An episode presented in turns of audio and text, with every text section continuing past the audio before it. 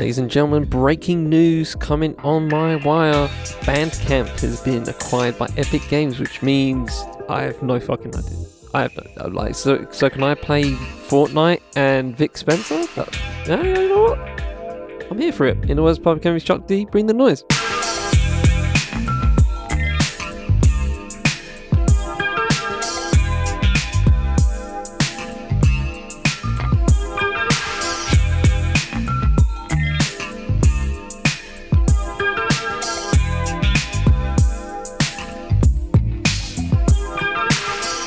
The Fifth End Podcast Network, I'm Charlie Taylor, and this is What's Good. Welcome back, ladies and gentlemen. Hope you've all had a good week in the circumstances. I mean, I'm not. I'm, I'm, I'm warming up to it now. Now that I'm thinking about it, I'm just like, you know what? If I could, play, bro, bro, bro, honestly, games just elevate when you have a boss soundtrack. They they just elevate. Like the best games in my lifetime are the ones with boss soundtracks. Like The Warriors, boss soundtrack. Need for Speed Most Wanted, 2005, obviously. Boss soundtrack. Need for Speed Underground 2, boss soundtrack. Uh, any SSX game, boss soundtrack. Right? It just it just works. It just every single time it works. It's great. It's it's wonderful. So Mate, honestly, if Epic Games could get a decent soundtrack going, fuck it, man. Let's play some Fortnite. Let's get it. Let's, let's fucking get it. No, I'm never. I've never played Fortnite. I'm sorry, it's not happening. It's just not happening. I'm, there's nothing that will get me to play it. I just, I just, um, I don't know. There was a time actually where um, there was there was like a YouTubers off I subscribed to, you know, gamers, right? And they played, they were playing Fortnite, you know, when it was hot um, you know, like season, like you know, the first couple of seasons, right, early on, and uh, I was into it. I was, I was, I was, I was, I was vibing with it. Just because they were having mad bants with it. Like, um, I remember that one video where like, uh, uh, Mark Phillips, RDC World, uh, they they were playing Fortnite, and uh, it was one where they just had this sweaty dub, and uh, like they had a sniper go right past Mark's head, and he was like, "Oh my god!" Ah! It's just it's great. It's great. It's great. Like honestly, th- those are those. Are, it doesn't matter what game. It's more about the pl- person, to be honest. Like I, I can, yeah. Uh, unless unless they play something like Hitman and completely just go Call of Duty on it, then then that turns me off. Like if you ain't playing the game how it should be played, then go fuck yourself. To be honest, like um, that's why that's why none of my people I follow on YouTube, uh, Gamer Wires, have played Metal Gear Solid because yeah, th- there's just no way like these lot play these lot play action. They they want to get active. They always want to get active. Imagine them trying to like fucking uh play MGS3 and like put on the correct camo and the you know hide in the bushes as a or hide in the gro- under in the undergrowth while you know they're on caution. It's not gonna happen. It's just not gonna happen. They're gonna consider it boring. It's not content. So you know, is what it is. But anyway, apart from that, um, yeah, Bandcamp. I mean, yeah, I mean that's kind of weird, I guess, because considering the what Bandcamp is, right? Um, it's, it's it's a bit different from like, um, like buying, you know, a label. It's a bit different. It's a marketplace, if anything. So I don't know how that works, but we'll see. We'll see. We'll see how it goes. But yeah, that just came around my wire. Like, I started recording. I was just like, hmm, okay, interesting. But anyway, let's get into the show. Uh, two, uh, two of the obvious, two uh, segments dedicated to the obvious story. Um, this uh, this episode, and then two some completely different uh, in your classic classic what's good fashion. Uh, but yeah, formats before we begin. Email to ID, Discord link, all that, all that, all that. In the full show notes, please go peek the articles for yourself, give them a read, and support the writers that make this show possible. And with that said, let the beat drop. And let's get into the show.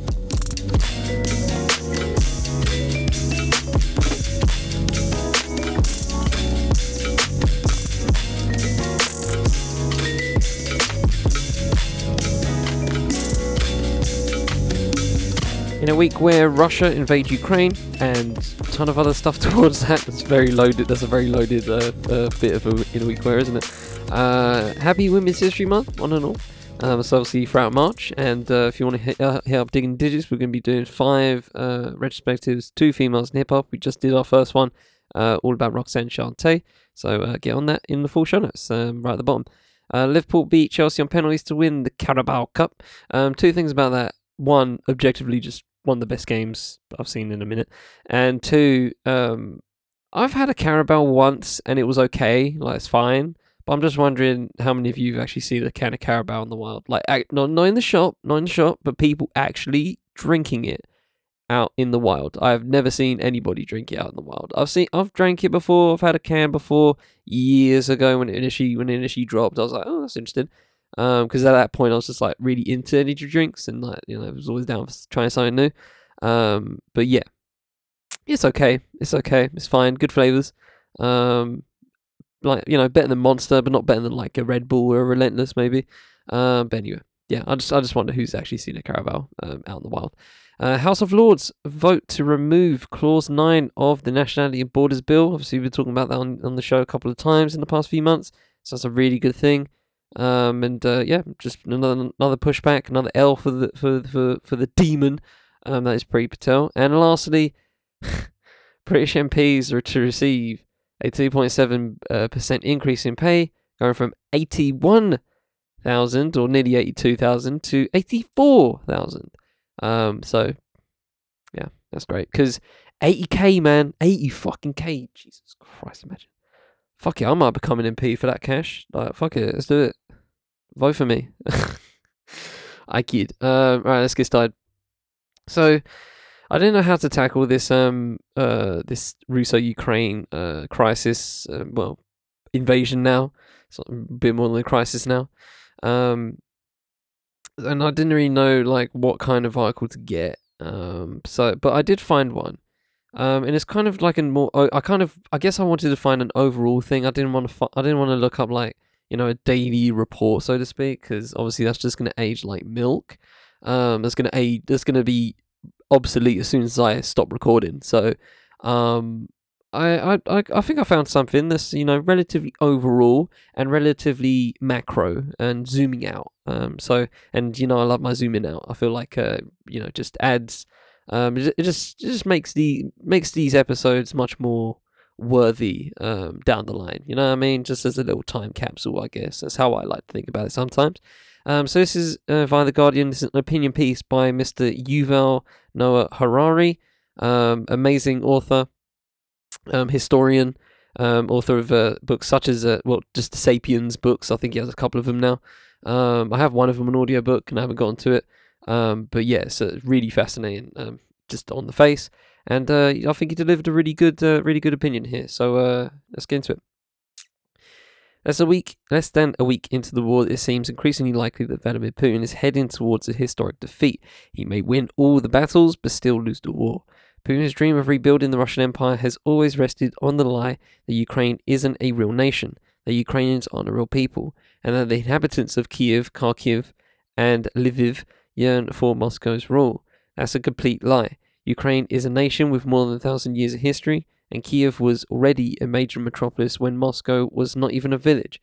But the Russian despot has told this lie, told his lie so many times that he apparently believes himself. When planning his invasion of Ukraine, Putin could count on many known facts. He knew that militarily, Russia dwarfs Ukraine. He knew that NATO would not send troops to help Ukraine. He knew that European dependence on Russian oil and gas would make countries like Germany hesitate about imposing stiff sh- sanctions. Based on these known facts, his plan was to hit Ukraine hard and fast, decapitate its government, establish a puppet regime in Kiev, and ride out uh, the Western sanctions. But there was one big unknown about his plan. As the Americans learned in Iraq and the Soviets learned in Afghanistan, it is much it is much easier to conquer a country than to hold it. Putin knew he had the power to conquer Ukraine, but would the Ukrainian people just accept Moscow's puppet regime? Putin gambled that they would. After all, as he repeatedly explained to anyone willing to listen, Ukraine isn't a real nation, and the Ukrainians aren't a real people. 2014, people in Crimea hardly resisted the Russian invaders. Why should 2022 be any different? With each passing day, it is becoming clearer that Putin's gamble is failing. The Ukrainian people are resisting with all their heart, winning the admiration of the entire world and winning the war. Many dark days lie ahead. The Russians may still conquer the whole of Ukraine, but to win the war, the Russians would have to hold Ukraine, and they can do that only if the Ukrainian people let them. This seems increasingly unlikely to happen. Each Russian tank destroyed and each Russian soldier killed increases the Ukrainians' courage to resist, and each Ukrainian killed deepens the Ukrainians' hatred of the invaders. Hatred is the ugliest of emotions, but for oppressed nation- nations, hatred is a hidden treasure. Buried deep in the heart, it can sustain resistance for generations. To re establish the Russian Empire, Putin needs a relatively bloodless victory that will lead to a relatively hateless occupation. By spilling more and more Ukrainian blood, Putin is making sure his dream will never be realized. It won't be Mikhail Gorbachev's name written on the death certificate of Russian of the Russian Empire, it will be Putin's. Gorbachev left Russians and Ukrainians feeling like siblings. Putin has turned them into enemies and has ensured that the Ukrainian nation will henceforth define itself in opposition to Russia. Nations are ultimately built on stories. Each passing day adds more stories that Ukrainians will tell not only in the dark days ahead, but in the decades and generations to come. A president who refused to flee the capital, telling the US that he needs ammunition, not a riot. The soldiers from Snake Island who told a Russian warship to, quote, go fuck yourself, unquote. The civilian, civilians who tried to stop Russian tanks by sitting in their path. This is the stuff nations are built from. In the long run, these stories count for more than tanks. The Russian despot should know that this uh, this as well as anyone. As a child, he grew up on a diet of stories about German atrocities and Russian bravery in the siege of Leningrad. He is now producing similar stories, but casting himself in the role of Hitler. The story of stories of Ukrainian bravery give resolve not only to Ukrainians but to the whole world. They give courage to the governments of European nations, to the US administration, and even to the oppressed citizens of Russia. If Ukrainians dare to stop a tank with their bare hands, the German government can dare to supply them with some anti tank missiles, the US can dare to cut Russia off swift, and Russian citizens can dare to demonstrate their opposition to this senseless war. We can all be inspired to dare to do something, whether it is to make a donation, welcome refugees, or help with the struggle online. The war in Ukraine will help shape the future of the entire world. If tyranny and aggression are allowed to win, we will all suffer the consequences. There is no point to remain just observers, it is time to stand up and be counted. Unfortunately, this war is likely to be long lasting, take different forms. It may well continue for years, but the most important issue has already been decided. The last few days have proved to the entire world that Ukraine is a very real nation the Ukrainians are a very real people, and that they definitely don't want to live under a new Russian Empire. The main question left open is how long it will take for this message to penetrate the Kremlin's thick walls. So that's the entirety uh, of the piece. That's the entirety of the piece, and um, I mean, yeah, it's very poetic um, in in its writing, obviously, and uh, shout out to Harari for that. Um, and yeah, I feel, but in some ways, right, there's there's something jarring about all of this. In some ways, it's just the fact that you know, um, there's plenty of other shit shit going on, and I guess this is always the thing, right? Um, especially in this day and age where you know we can see everything, right? Um, a lot of shit is a lot of shit is hidden, um, but a lot of shit is uncovered as well.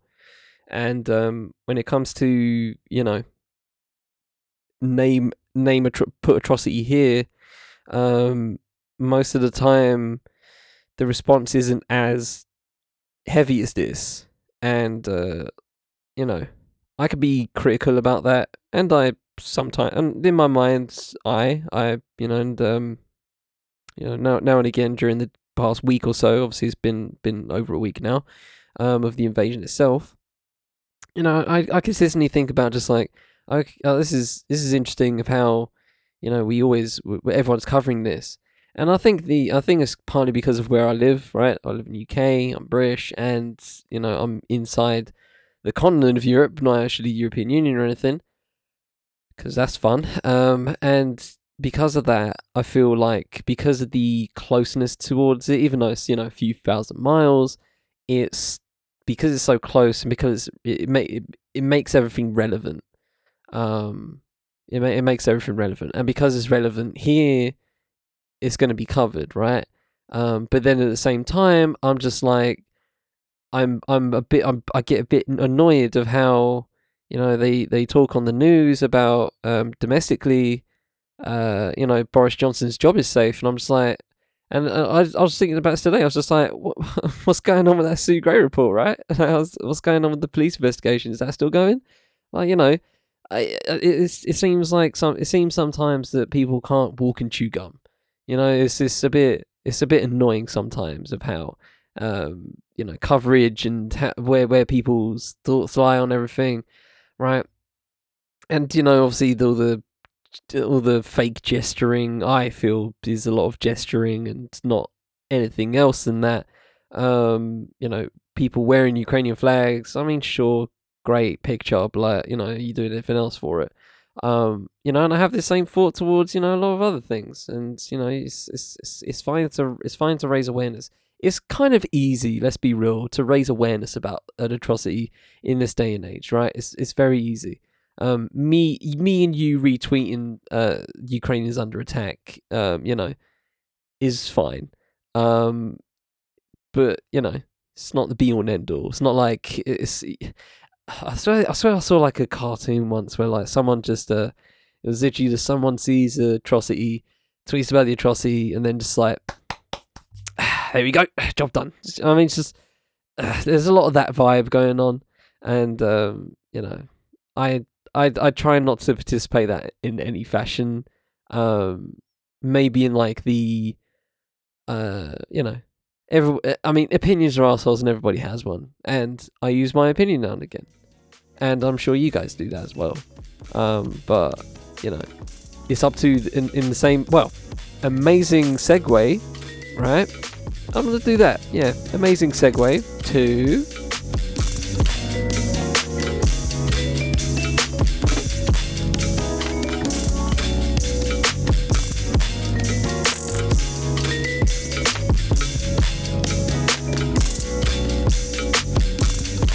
next segment, which is all about climate, right?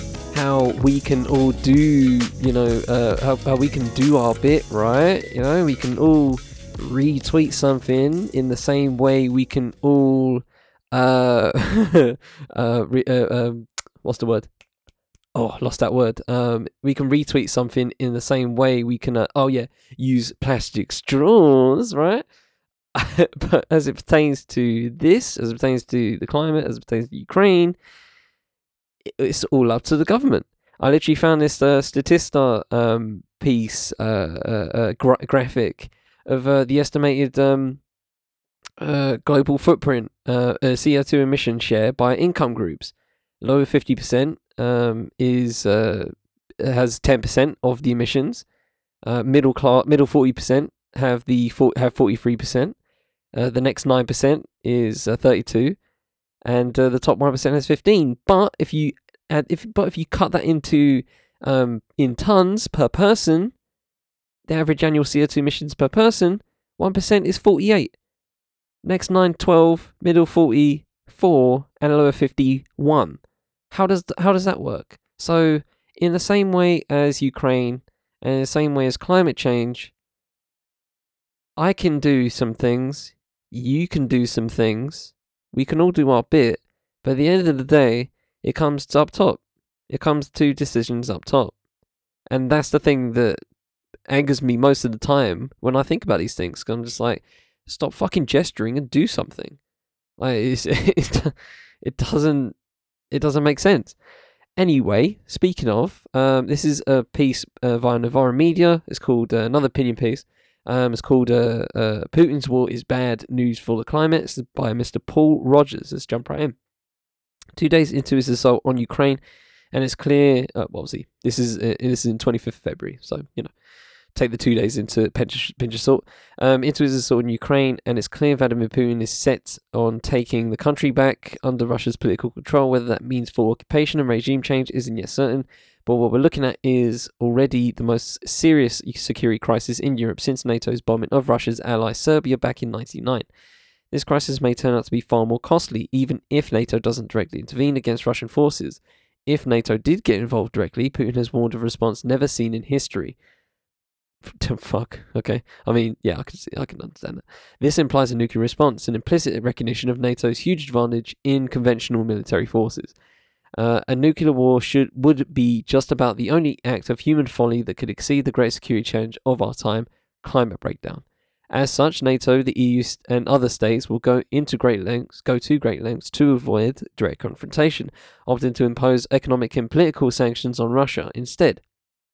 These will include sanctions against Russia's oil and gas exports, which have already surged in price due to current events. Such san- sanctions, I can't say s- sanctions properly sometimes, sanctions may not damage uh, Russia's economy in the short term, as the country has sizable foreign exchange reserves, and China would almost certainly be a winning buyer if European markets are curbed. Even so, given the existing problems, we should expect major upheavals in the global economy. To get a handle on this, it is worth going back to the first oil price crisis in 1973 4. Oil prices were far lower than now, but action in October 1973 by OPEC, the oil, producers group, uh, caused a price hike of over 400% in, nearly si- in barely six months, ushering in a period of stagflation, a damaging combination of inflation and economic stagnation. This, in turn, catalyzed the transition to the current neoliberal economic system that, 40 years on, is so problematic. As we move into a likely period of stagnation and austerity today, there will be strident calls for wholesome, wholesale curbs on any new investment in green industries. The argument being that money must be saved to see us through the current crisis. When the risk of climate breakdown was first widely recognized back in the early 1990s, intensive diplomacy led to the Kyoto Protocols and the early action on decarbonization. These developments, however, were blown out the water by the election of George W. Bush in 2000 and his new administration's antipathy to the very idea of action on climate change. Given the power of the US and fossil fuel corporation, corporations and producer countries' strong oppositions to decarbonisation, the best part of a decade was lost. Further setbacks came with Donald Trump's climate change denial, a position shared by Russia, Australia, and some other states, and always fomented by corporations. In the past few years, however, developments in both climate science and renewable energy, along with the uh, experience of initial climate breakdown, have all moved public opinion towards the need for urgent climate action. To put it another way, the Overton window has shifted in the direction of decarbonisation. Pro carbon lobbies, meanwhile, have made committed and well funded rearguard attempts to shift the window excuse me, back the other way. In the UK, for example, there is a well resourced campaign to argue against funding for rapid green transition. In Westminster, the Net Zero Scrutiny Group is at the centre of these efforts, while many members of the European Research Group make common cause. The Global Warming Policy Forum, meanwhile, has just published a briefing titled Revitalize North Sea Exploration and Start Fracking or Lose Putin's Energy War for Good. This alone gives a sense of the kind of arguments that will be pursued relentlessly by the impact of the global economic upheavals prompted by Russia's invasion of Ukraine. The crisis is, is itself immensely serious given Putin's determination to prevail come what may. But the threat to decarbonisation efforts puts Russia's war in an even wider frame, and just when progress towards climate justice is becoming possible. Um, yes, that's the entire article right there. Um, nice and quick. Um, something I always think about, um, and re- part of the reason why I, um, part of the reason why I wanted to read that, um, is partly because I see a lot of things right now, um, through a lens of just climate, right? Um, I'm not as um, I'm not as uh, consistent um, in you know my action towards um, uh, what's the word towards uh, towards climate action, right? My actions towards climate action are not very actionable. Um, you know, there's there's some most of the time I'm consciously aware of it, right? There are times where I'm there are times where you know I'm just like fuck it, but it's rarely it rarely happens. Um, I constantly I now constantly look at um, every packaging I have. If I'm you know if I you know used a, a bottle of water or whatever, can I recycle it? Right? Uh, can I recycle the the wrapping, whatever? Right? And I just you know always I always take note of that kind of stuff. I don't know how deep. Uh, I don't know if that's deep. I don't think it's deep. I really don't. I feel like most people can and should do that um, towards everything they consume. Um, you know, when I when I buy when I buy a package, I'm just like, why is this shrink wrap so much? You know what I mean? It's just it's a lot of the time. It's always that. Um, I would yeah, I would always see something and I'm just like, fuck, why, why is there so? Why is there so much wrapping and why can't I recycle none of this? Da da da da da. Right? I'm always conscious of that stuff, right? And I feel like that's and again going back to the uh, to the start of the segment, that's kind of what I that's the that's the that's the furthest I go, right? And I give money in some ways to climate offsetting, um, as well. I do that as well. Um, but yeah, that's kind of just where I stand. Like, um, in terms of that, in terms of what I feel like I can and should do, I feel like that's a bit a, a bare minimum. Um, in terms of regular person, uh, maybe not climate offsetting if you want if you don't want to pay for that. If you you know if you I mean, there's people.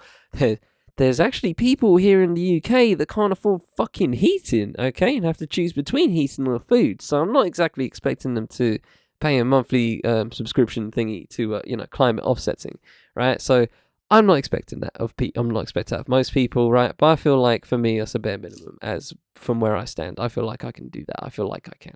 So, with that said, I th- I constantly think about just um, you know, um, especially when um, uh, when I record when as it um, as it is recording, um, the you know the barrage of just like uh, uh missiles that that hit Ukraine yesterday um, as I record, it was just like, fuck, like, like they're gonna have to, you know, rebuild that, and that's gonna take a lot, right? And I don't think infrastructure is, you know, exactly uh climate friendly these days, right? I don't, I still, I still don't think it is, um, unless they, unless it's, you know, a very specific um private entity or a very specific person actually cares about that kind of shit um, a lot of this stuff it kind of just goes by the wayside. And again, that kind of goes to where I'm talking what I'm talking about, where I feel like you know we should be talking about climate every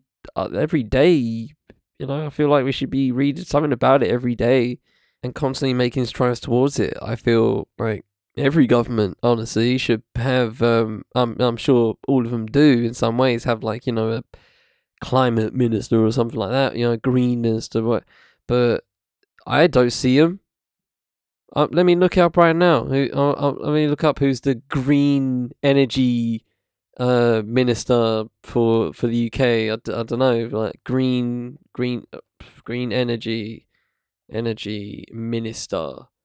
Uh, I don't know. minister for green energy. There you go. Is, is there such a thing? Uh, okay. Minister of uh, State for Business, Energy and Clean Growth. Right, there you go. Right Honourable Greg Hands. Who? Who he, who is that? I, I legit I, I legit don't know who that is. So you know what I mean? Like it, do, it doesn't it doesn't it's just not good enough. You know what I mean? I'm not seeing this guy. Okay, I'm I'm seeing his uh, I'm, see, I'm seeing his face on Wikipedia. Never seen him before. Don't know who he is. No idea. MP for uh, Chelsea and Fulham. Apparently, there you go. Which is which is I which is highly just amazing to think. Wow, that's just great. That's that's so ironic, isn't it? All that Gren, all the, all the fact you know Grenfell uh, is in Chelsea and Kensington area, and uh, you know Chelsea is a very rich part of London. It's just uh, all of that, just just hilarious, just hilarious, isn't it? Like the the the the Minister for Business, Energy and Clean Growth is the MP for Chelsea and Fulham. I you, you just can't write it. You, you simply cannot write it. Fucking hell. Um, but yeah, man. I kind of wanted to just have that article just to say that um, I constantly think about it, and I'm not saying you should too. I mean, you should, but you know, I'm not preaching. Um, but yeah, it's just something I always, always, always on my mind, and especially when you know something like this happens, I'm just like, there's there's so many things that are, are, just always swept under the rug for these kind of things, and uh, I find that kind of just jarring in some ways. Um, again, the fact that people can't walk and chew gum. Um, you not all of you have to be um, concerned with Ukraine. You can still do your jobs. You know what I mean? I you know as we all do we're all continuing on with our lives regardless of what's happening in Ukraine, right? Obviously, we're going to sit down, watch the news maybe, and have a peep, or you know, get a notification from BBC News or wherever you, you get your news, right? Of just you know occasional Ukraine updates. But you know, at the end of the day, you're going to work, you're doing your life, you're living your life. Um, everyone's trying to survive out here. You know what I mean? So it is what it is. Um, but for me, I'm always just conscious of it, and uh, I always try to see whatever I'm doing through a green lens. Um, I don't drive um, for fifty percent that reason. Um, you know, I take public transport. I walk a lot of the time. Um, you know, I do my. I feel like I do my bit. Um, but yeah, it's just a bit irritating how sometimes um, big things just to you know take over everything and just engulf everything, and you know a lot of things are just pushed to the wayside, even though long term is I mean this in particular especially especially climate breakdown is a consistent existential threat.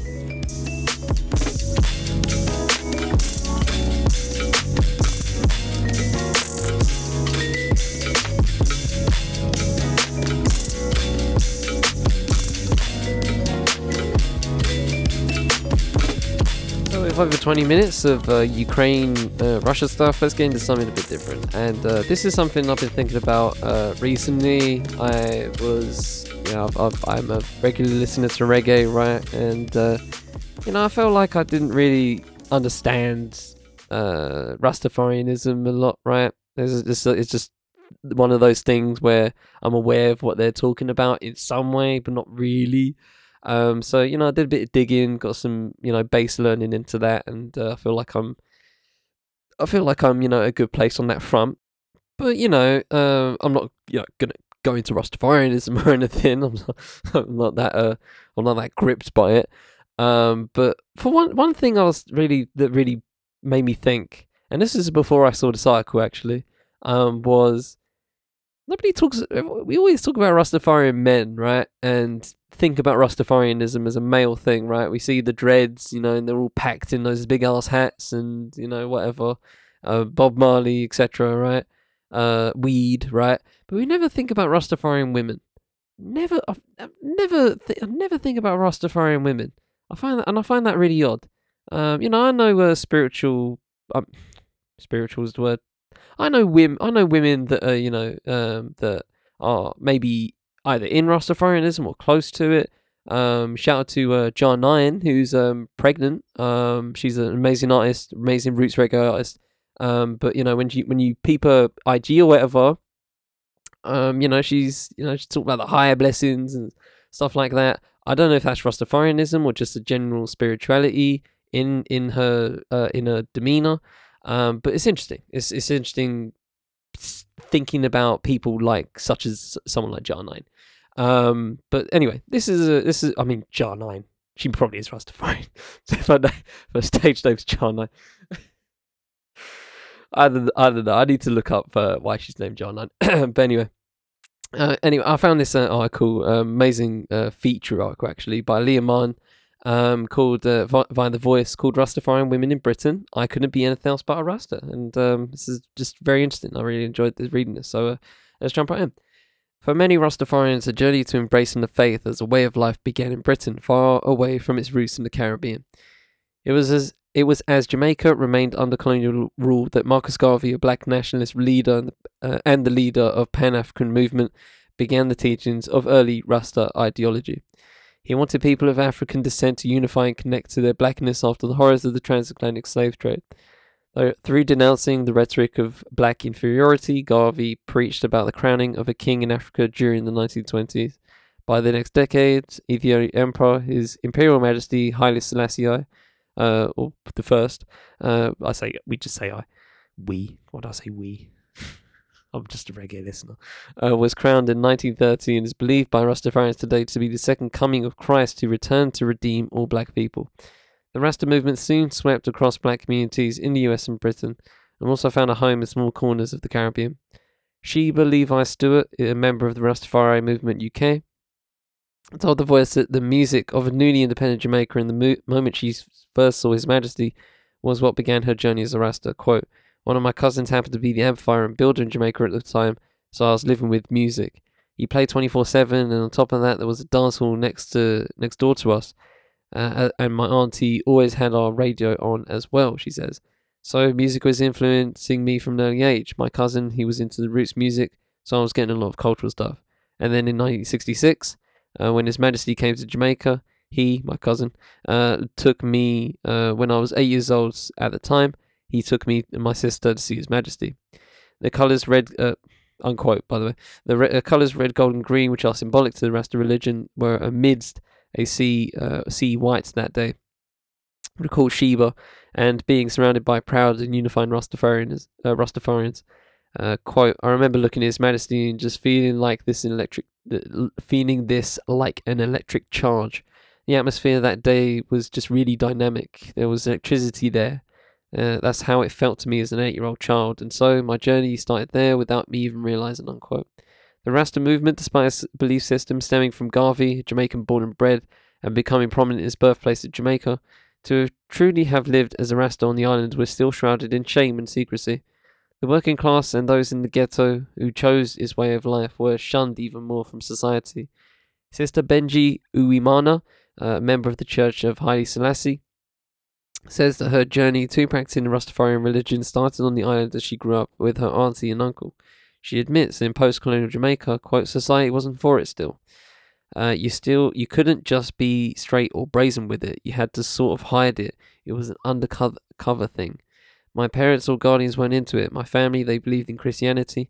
That was the thing in Jamaica at the time, and I went to Sunday school.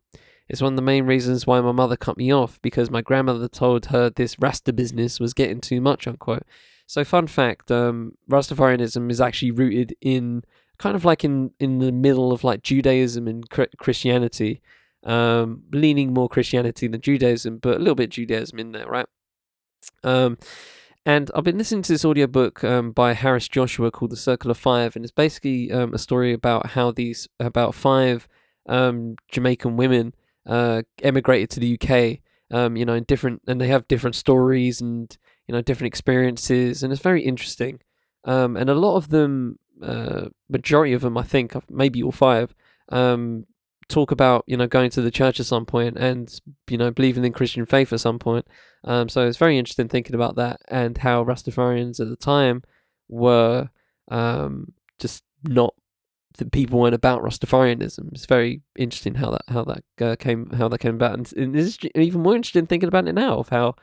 Um, you know, I'm sure Christianity still is still, you know, is dominant in Jamaica, but Rastafarianism was, obviously so culturally worldwide now. So um, it's interesting to think about. Anyways, continue on.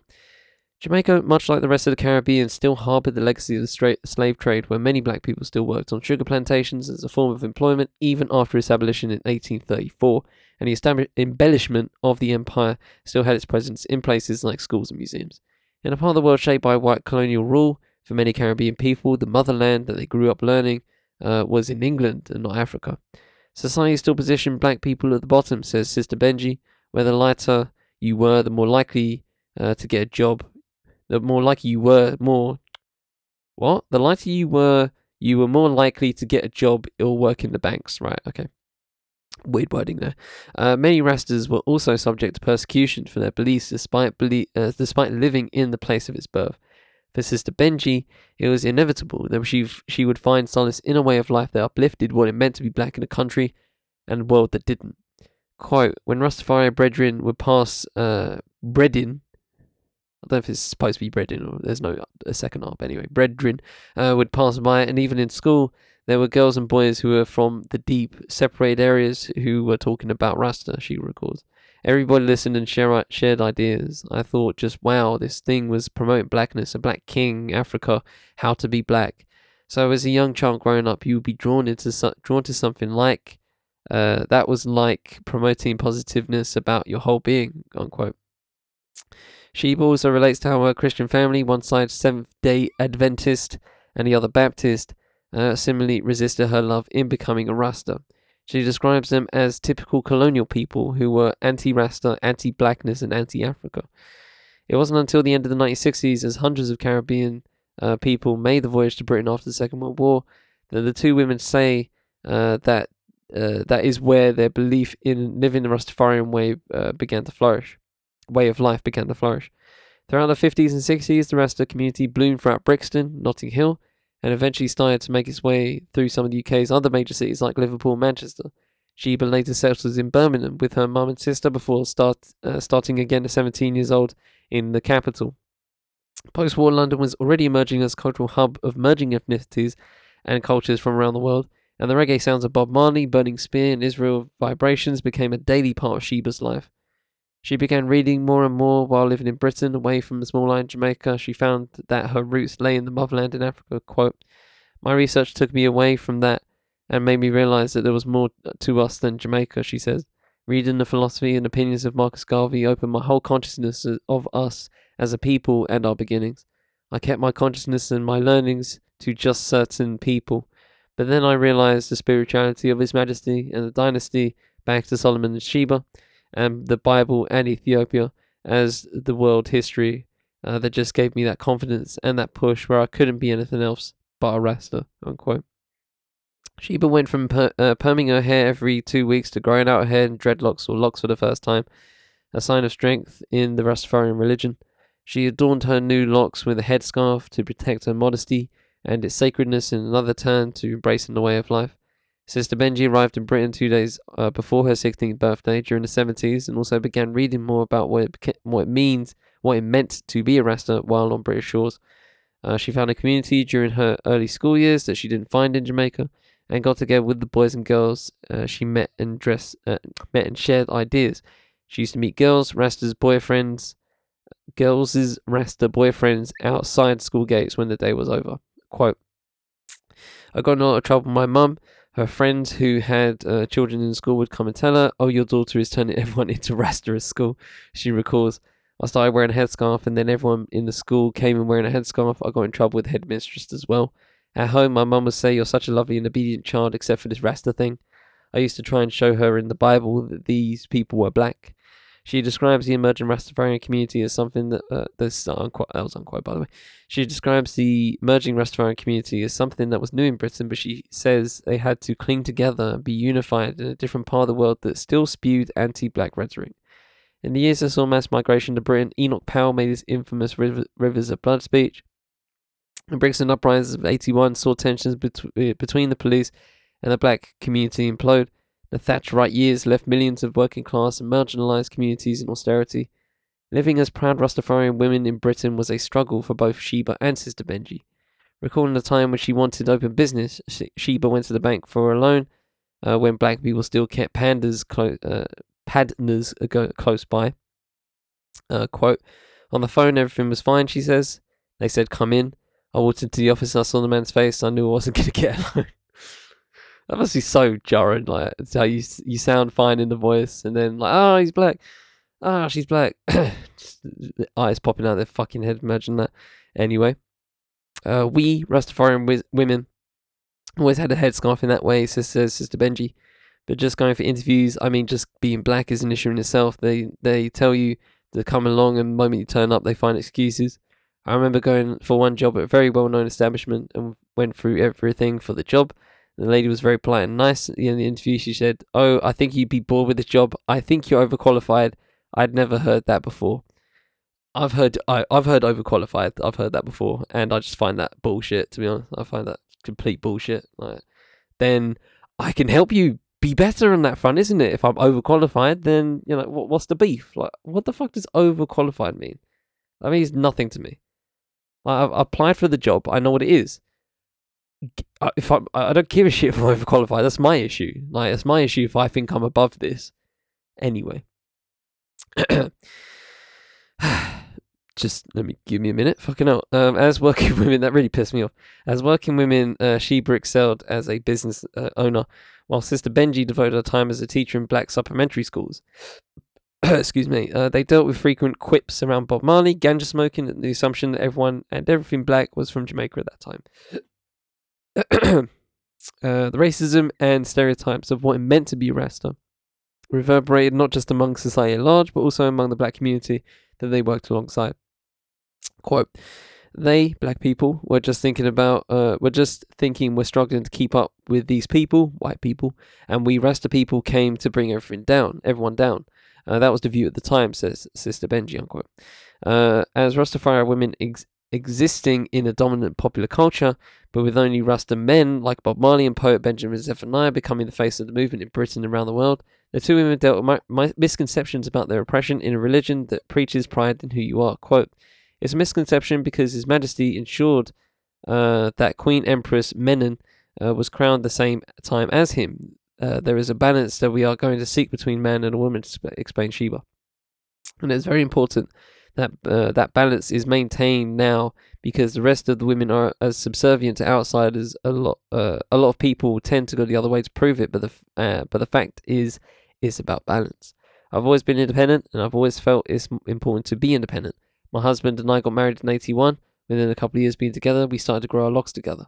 We were together for nine years and had two children. He cut his locks, and he cut his locks. He insisted I cut mine too. So I did, but I managed to make a deal with him that if I cut mine off, he couldn't touch the children's.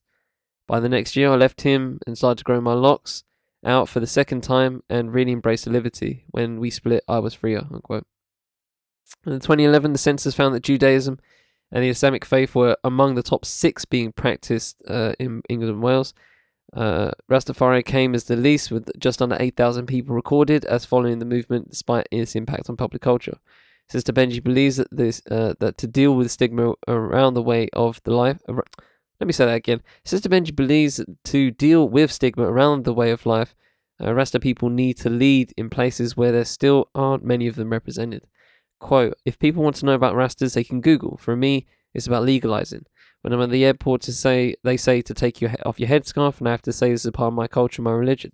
Nowadays, everything is wide open. Some people wear their locks out, so it's hard to come and say this is how it is for some of us. When things are in place on a legal basis and recognized that is what's required, nobody messes with the Muslims or the Jews. We're still going to be fighting uh, because even as black people today, we're still fighting. Things have gone a little better because we have equality laws, but when you look around, who are these laws for? Unquote. Since its arrival in Brit- uh, since its arrival in Britain throughout the 50s and 60s, the Rasta movement continues to influence uh, culture around the world, from reggae music, its Pan-African symbolism to the trend of veganism, it, and as even white Rastafarians join the liberty after all these years.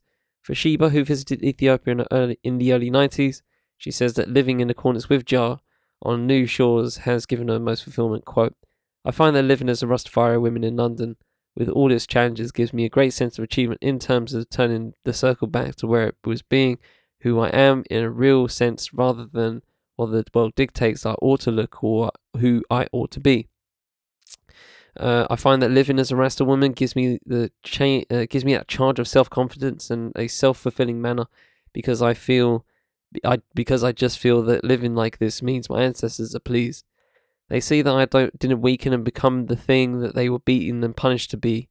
Unquote. Sister Benji's old school friends still remind her of the time when she turned everyone Rasta at the school gates and now sits down with her mum and talks fondly about the way of life that captured her heart back in Jamaica. Quote, I really enjoyed that experience, says Sister Benji. These days now we, we these days we can now sit together and read about all of that and she says, you know, there was so much that was true in that time, so for me, yes, that's a bonus. Unquote yeah, that's the entire article. Uh, for the sake of time, I won't uh, say too much about it um, afterwards. But yeah, man, I just um, I find uh, Rastafarianism fascinating. Not to the point where I'm gonna you know participate in it. Um, I I I well, first of all, I hate growing my hair out. um, so that that'll just be an irritating thing for me. Um, but yeah, man, it's just um, it is a fascinating uh way of life, especially from a purposeful standpoint, and especially in the prism of uh of being black um, and being black in the UK as well. Like it's um is extremely fascinating, and also being Rastafarian women of something that I don't think most like, like the article briefly said. You know, we think about Bob Marley, or in the UK we think about Benjamin Zephaniah. We don't think about uh, we don't think about Rastafarian women, and uh, that, that's a that's a very the whole thing is just a very fascinating thing to me.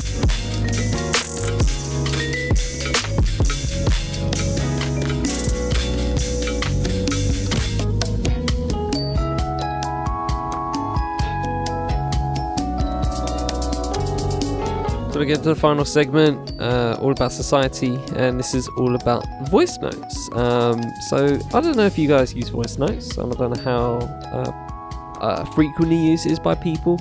Um, for me personally, I've, I use voice notes sparingly, not not like to completely remove myself from texting. Um, but I, you know, I use a voice note now and again. If I if, if I feel like it needs to be, you know, just said, you know what I mean, just for effect. Like, you know, just just calling someone an idiot, like you know, on on text is not enough. Like, I have to I have to like boom, you fucking idiot. You, know, you have to do it. Um, but yeah, you know, I, I and but th- this article anyway. Um, actually, funny enough, I actually like as soon as I was about to while I was doing this episode, uh, in between one of the pauses, um, uh, someone, uh, friend, uh, hit me up on IG, and obviously voice notes on that one, VMs on that one, um, only done in minute spurts. So, so I was just bombarded with like several. It was just hilarious as I was just about to do this article, and they just sent me that. It was kind of funny. Um, so this is by Miss Annie Lord, um, also by the Guardian here. Um, this is called "Intimate or Irritating Are Voice Notes Killing the Phone Call?" Um, so yeah, it's a lot of um stuff inside this. Um, so yeah, but anyway, let's let's jump right. I lay on my bedroom carpet looking at the blue of the ceiling, feeling like I was in a teen movie. My phone buzzed and I picked it up to respond to my crush's last text, except this time it wasn't a text but a voice note, a short audio file you send via Facebook, Instagram, or WhatsApp. Not Twitter, by the way.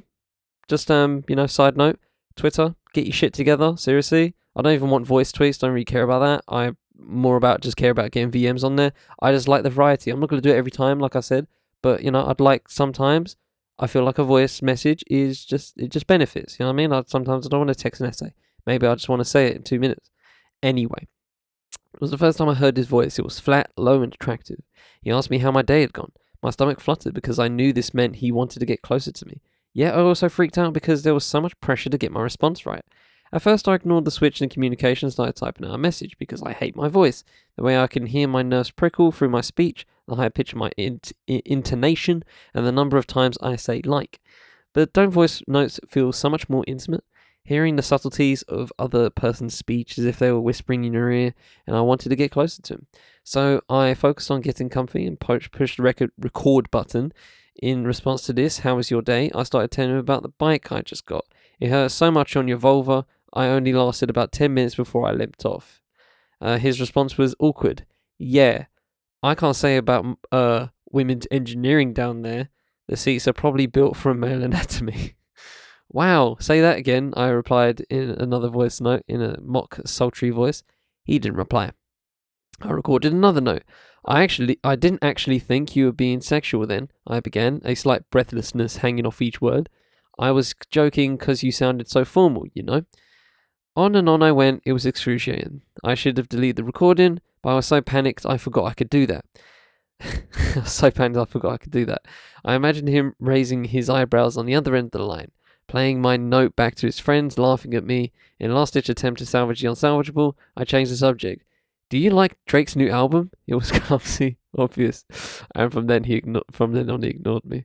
That's kind of hilarious. That's some I don't know, like was it Fleabag shit? I'm not. I don't know. I don't know. Um, I, I yeah. Anyway, um, just well, insecure. It reminds me of insecure. There you go. So I think that's a closer one to me that I can actually relate to. Uh, this recent encounter will forever remind me why I'm better off texting. Like most twenty-something Gen Zs, I hate phone calls with their awkward silences and long drawn-out endings. Yep, speak soon. Good to chat. Bye. Love you. Bye. Yeah, yeah. Bye, bye, bye. I hate when people go blah blah blah. blah. It's just, just calm down. Uh, but with, whether I use voice notes or not, my peers, uh, among my peers, they are becoming ever harder to avoid. When WhatsApp introduced them in 2013, 2013, ladies and gentlemen, Twitter still hasn't done it. Are you are you taking the piss? Anyway, just a minor, just a minor gripe I have about that. Receiving a voice note felt like a novelty, something more human in a sea of emojis and abbreviations. Now around 200 million sent every month. Uh, instead of a simple "I'll meet you outside the station" text, friends now send long rambles about how they were going to catch uh, such a such a train, but then they realised the bus would drop them outside. And while they were on the bus, they thought about this idea for a novel. Dot dot dot. It's like having to sit through an edited podcast. Lucky I edit this, eh? Uh, Twitter has introduced a voice note feature, as have dating apps Hinge, Bumble, and Happn. Uh, no E, very different wording there. Um, I was I was watching Apprentice the other day, right? And um, it's a ma- major side note, but I was watching Apprentice the other day, right? And um, they they had there was it was a one a couple. I'm catching up, so there's one a couple of weeks back, and uh, they had to name a game. Um, one of them called it Time, right? Bet basic, right? Um, but the other one called it Arctic uh, Survivor and didn't have the second C. Um, I, just, I feel like they just need to word shit in simply, right? And just um remove a letter and just see what happens. Because you know, obviously, but then the geeks like go, "Mm, you, do you know how to spell Arctic? And that's what the whole episode was about. And you didn't spell Arctic. You didn't spell. Arctic. I think she got fired because of it. The homegirl. Um, but you know, then you have Happen like as a as a dating app. So you know, you do be roast that. Just anyway, double standards. I'm just saying. Last month, dating website String. There's so many dating sites. I've never heard of these. I've heard a Hinge and Bubble. I've never heard the other two. Um, dating website String launched with the tagline "Date with your voice." Mm. Oh, that sounds painful. I like the option. I don't want to just do that. That sounds a bit. Mm. In 2018, American singer Charlie Puth uh, felt passionate enough about voice notes to name an album after them. And on her latest release, 30, Adele took his took this tribute a step further by including the voice notes from her son Angelo in the track "My Little Love." Yeah, for something seemingly so inoffensive, voice notes are incredibly divisive. One friend calls them, quote, the worst thing to happen to communication since the seen receipt on Messenger. That's great. And uh, uh, nah, I don't mind it. It's, yeah, I mean, people don't even, people just take them off now if they don't like it, so it's like they have the option. Another who pushes a pram says they're indispensable. They are beloved of younger, generations, but older family members seem to find them baffling. Social media comments range from mundane observations, like the Twitter user who got 440, 142.6 uh, likes. 0.6 likes? I'm assuming that's a thousand. There should be a thousand in there, like a K. Anyway, uh, for pointing out how she often, how often she sends a voice note with "so yeah" to more impassioned rants on voice note etiquette. Uh, for voice note fan, model and digital editor Maddie Reed, 23, who sends 10 to 50 a day over WhatsApp. No, that's that's cracked. Uh, that's tapped. My, much of their appeal lies in how efficient they are to send, particularly when you're on the move. It's like a phone call, except you don't have to rely on both parties being free at the same time. Text messages don't convey emotional nuance in the same way voice note can, Maddie says. If you're broadcast, if you're broaching a sensitive topic, a lot can get lost in translation over text. That's why if I'm cancelling a date or telling a friend something tricky or anything that could be misconstrued, I'll almost always do it via voice note so the other person can hear how I'm actually feeling, unquote. And I feel like that's reasonable, right? But just not for every single thing. Like not just removing text in all you know, wholesale. I feel that's just a bit mad. Um, but anyway. Readers right to think voice is more reliable way to express oneself than text. Silke Paulmann, I'm assuming there's a e, with the E, I'm assuming you say uh, Silke Paulmann of Essex University Psychology, Psychology Department, uh, right down the road there, says, quote, vocal cues can, uh, voice cue, voice, wow, vocal cues alone can communicate our internal states, emotions, attitudes, motivations, without the need for additional words, unquote. When we hear people talk, she says, uh, any discrepancies, such as someone who insists they're fine but doesn't really sound fine, can be picked up within a couple of milliseconds, forcing the listener to re-evaluate the message. So, if can send a date via voice note, the other person will be able to decipher from the tone whether the speaker is really is busy or losing interest. Whereas with a something's coming up, te- uh, something's come up text, it's harder to work out the sender's true feelings, especially if it includes kisses, emojis, and other and multiple characters. I'm so sorry. Uh, to, for example, to warm up the mood, the message. I do hate when people do that. Like, just be honest with me. Um, it is less an issue, less of an issue with, uh, with older generations who tend to interpret text messages at face value. If someone replies "okay," they assume it means they're actually okay. Whereas my, a person my age, I'm 26, uh, in the article, uh, is more like, um, well, I'm nearly 26 personally, but anyway, uh, is more likely to think the brevity of the response means the sender is annoyed. it's weird. It's weird how I feel that so so highly. God damn it. Uh, voice notes bypass the slightly exhausting code of texting etiquette that can make it a minefield. Of course, voice notes are not just a text substitute. Increasingly, people use them instead of traditional phone call, of the traditional phone call. They give you authority, says Paulmann. Quote, in a normal conversation, you might have little control over how often you get your voice heard. The other person could talk at on talk on at you for minutes, and uh, unless you felt comf- comfortable interrupting, you'd end up just listening. Real conversations are more fluid and prone to changes. If the other person shows no interest in what you're saying, for example, uh, but voice notes protect you from that. This may explain why the majority of people who send me voice notes are women. It gives them an avenue to speak in the same way men do without fear of being cut off or dismissed. That's a good point. That's a really good point. I didn't think about it like that, but yeah, I can, I can see that. I can see that uh, being a thing. Uh, but not everyone likes having that much power of an interaction. According to Bernie Hogan, a senior research fellow at Oxford Internet Institute, uh, it is the one sidedness without important social cues that makes voice notes a challenge for some people. Quote During phone calls, we modify our tone and the content of our conversation uh, according to the feedback we get from the people we're talking to, he says. In the absence of that feedback, we must work hard to think about the person on the other end of the phone. For some people, that comes very easily, others don't care. But a third group get very self conscious about having to ad lib on the spot, unquote. I get immediately self conscious ad libbing on the spot, but I still prefer phone calls to voice notes because at least the other person can chime in with the experience that resonate with uh, what I'm saying. I like being able to hear them ming in a way that expresses sympathy. I feel totally at sea with the without these cues and begin to doubt the content of what I'm talking about. Do they want me to wrap up a story or does it need more detail to be interesting?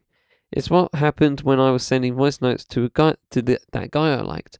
I worry I'm making the other person listen to something that they would rather avoid. Quote, it makes me paranoid that I'm wasting someone's time, agrees voice note skeptic EC, EC Gladstone, photographer 23. She likes the feeling of sending a voice note to making a point in a university seminar. I just want to get out what I'm saying as quickly as possible, but then there there are these people, usually men, who go on these long tangents for five minutes, which don't have anything to do with the question because they feel they have the space to do it.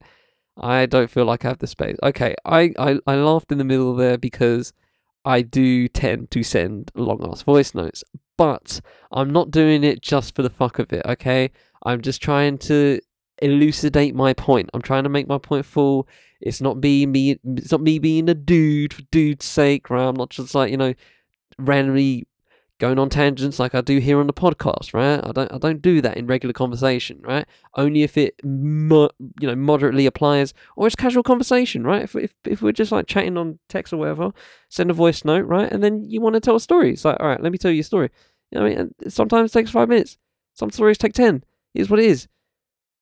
Have I sent a twelve minute story before? Yeah, and sue me. um, carrying on.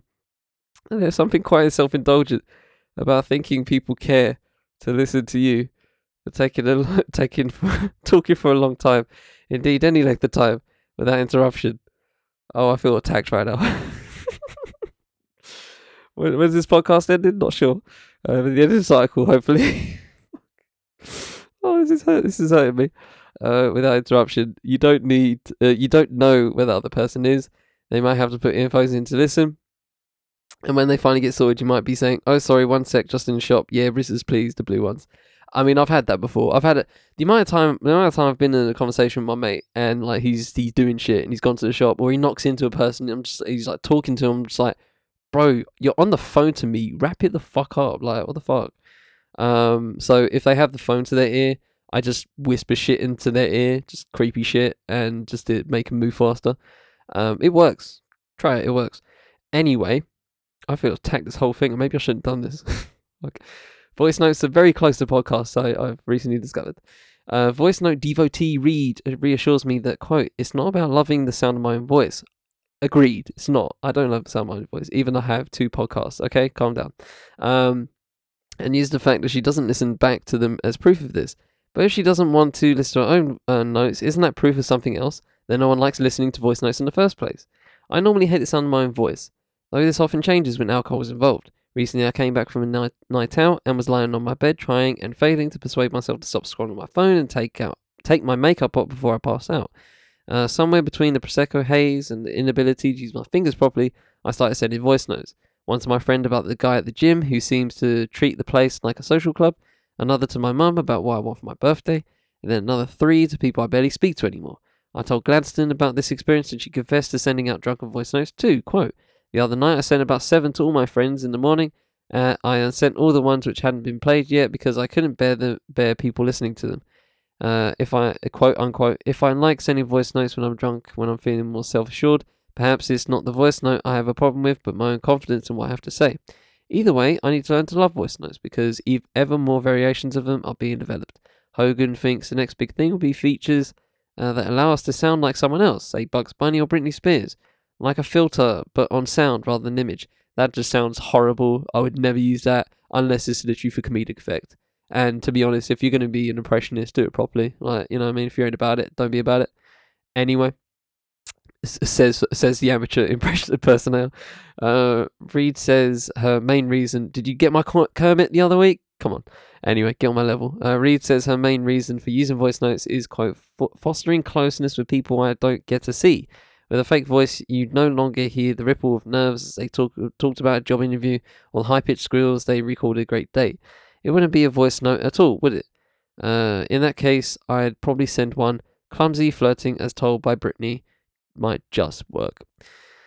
So that was a very fun article. Um, nice, fun one to finish on. You know the heavy beginning that we had in this episode, and uh, I feel attacked from multiple fronts. All of a sudden, I feel like people listening to me are just, um, just, just. I don't. Please, please don't, please don't think of me as a as a, as a dickhead now, because I can see it. You know, a guy with six podcasts, you know, running concurrently, not concurrently, but you know, running, um, and you know, just send in 12 minute voice notes. Not every time, okay? I, I did it once. That's the longest I've ever done, right? It's not, it's not an average.